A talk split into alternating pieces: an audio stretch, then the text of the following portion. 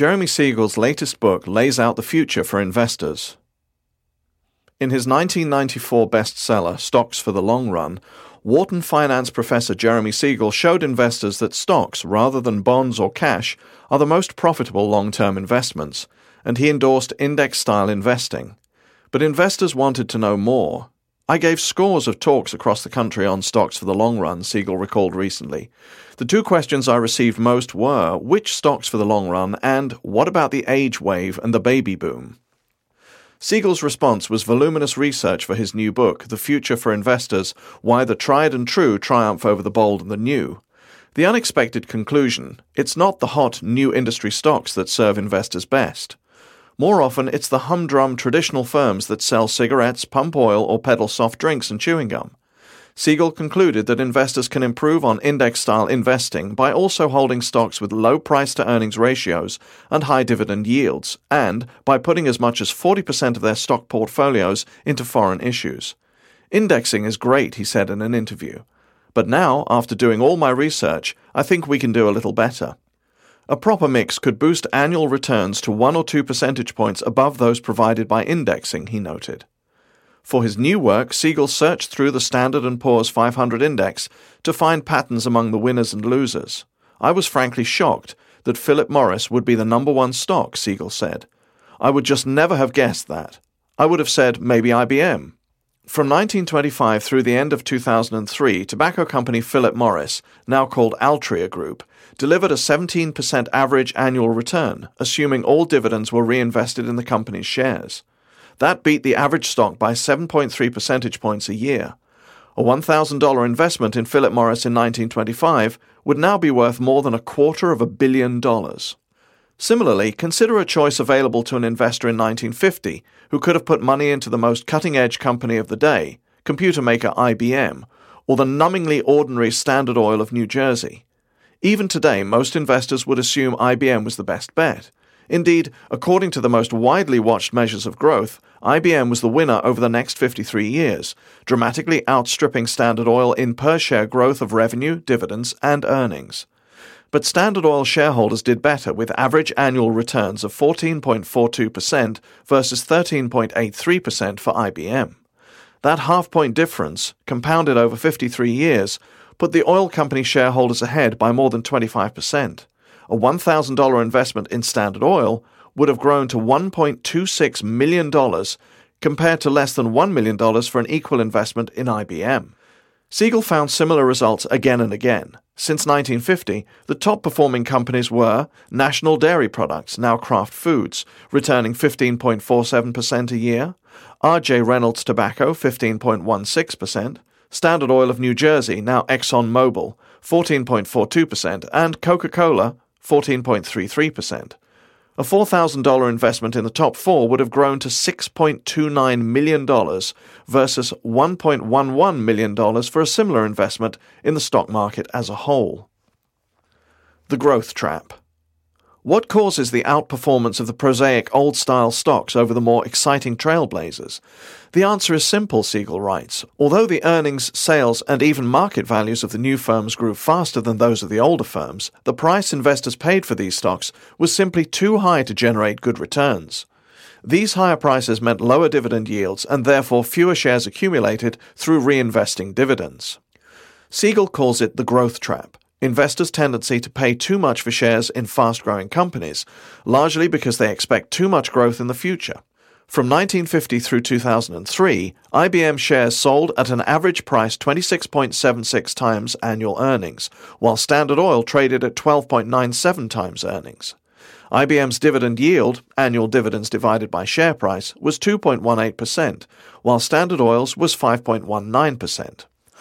The higher dividend yield allowed Standard Oil shareholders to accumulate many more shares, causing returns to snowball.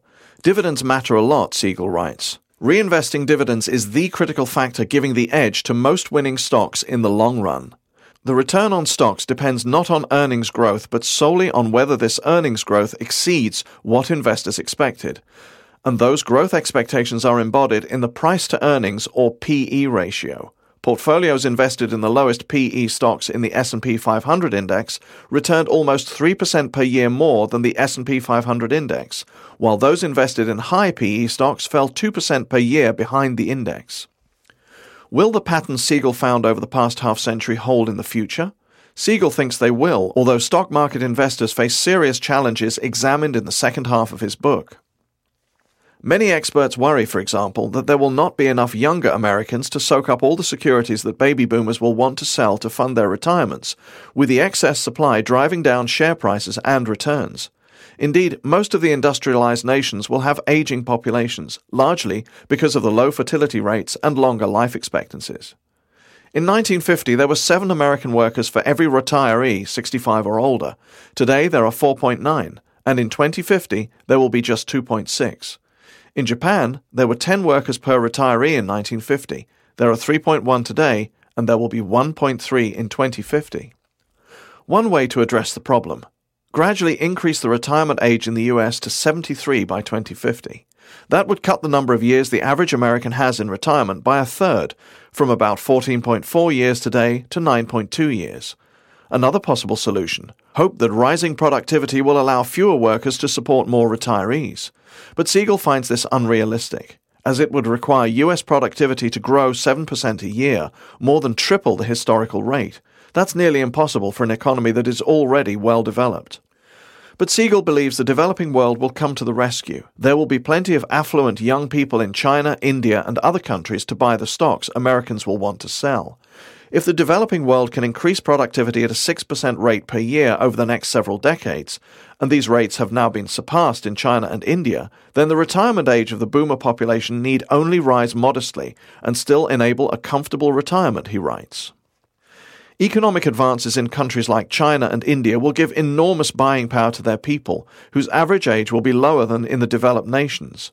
The developing nations will supply the goods that retired Americans will need, and they will buy the securities baby boomers will want to sell, creating enough demand to shore up equity prices, Siegel said, adding that the Chinese economy will be twice the size of America's by mid century if China's per capita income rises to half of America's. That's not an unlikely feat. In the past half century, Japan, Hong Kong, Singapore, and a number of other countries have achieved growth rates higher than that. The future of the world economy is bright, Siegel writes. Siegel found that historically the biggest factor in productivity growth has been advances in communication writing, the printing press, telegraph and telephone, and the Internet.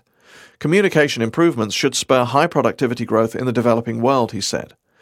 The Internet can play a role today akin to Tsai Lun's development of paper in the first century and Johannes Gutenberg's invention of the printing press in the 15th, Siegel writes the communications revolution has set the stage for the entire world to experience robust economic growth. High growth in developing countries will spur high stock returns in many of those countries, making foreign stocks attractive to Americans, Siegel said. But he cautions against falling into the growth trap. Since many investors already expect good stock returns in China and India, stocks in those countries may already be priced too high to provide top level returns in coming decades, just as IBM shares were priced too high over the past 50 years. China grew dramatically in the 1990s, but overenthusiasm among investors made Chinese stocks overpriced. A $1,000 investment in an index of Chinese stocks in 1992 would have fallen to $320 by the end of 2003. Meanwhile, an identical investment in Brazil, which began the 1990s in political and economic turmoil and was spurned by most investors, would have grown to $4,781. The conventional wisdom that investors should buy stocks in the fastest growing countries is wrong, for the same reason that buying the fastest growing firms is wrong, Siegel writes. Investing in developing nations is risky. Investors cannot be certain that other troubled countries will recover as Brazil did, or that currency fluctuations will not wipe out Americans' gain in foreign stocks. To avoid putting too much money into any one region or country, Siegel recommends allocating a stock portfolio with an eye to each country's share of world equity values.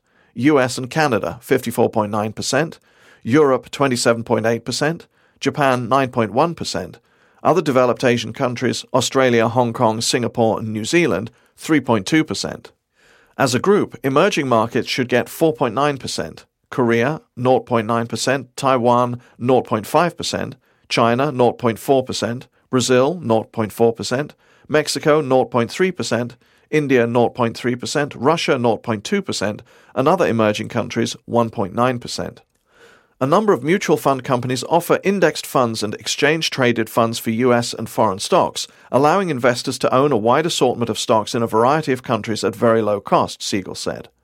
Investors should continue to rely on indexing as the core of their portfolios, he added, but they should devote about half of their portfolios to return enhancing strategies based on his findings about the benefits of high dividend yields and low price to earnings ratios. High dividend strategies, for example, include investment in groups of stocks such as the Dow 10 and S&P 10, which focus on issues in those indexes with the highest dividend yields. Real estate investment trusts are also attractive because of their high dividends. Investors should also consider stocks in firms that operate globally, such as those in the S&P Global 100 index and the Dow Jones Global Titans index. And they should look at the sectors that have produced good long-term results that many investors did not expect. Oil and natural resources firms, global pharmaceutical companies, and those that produce well-known consumer staples.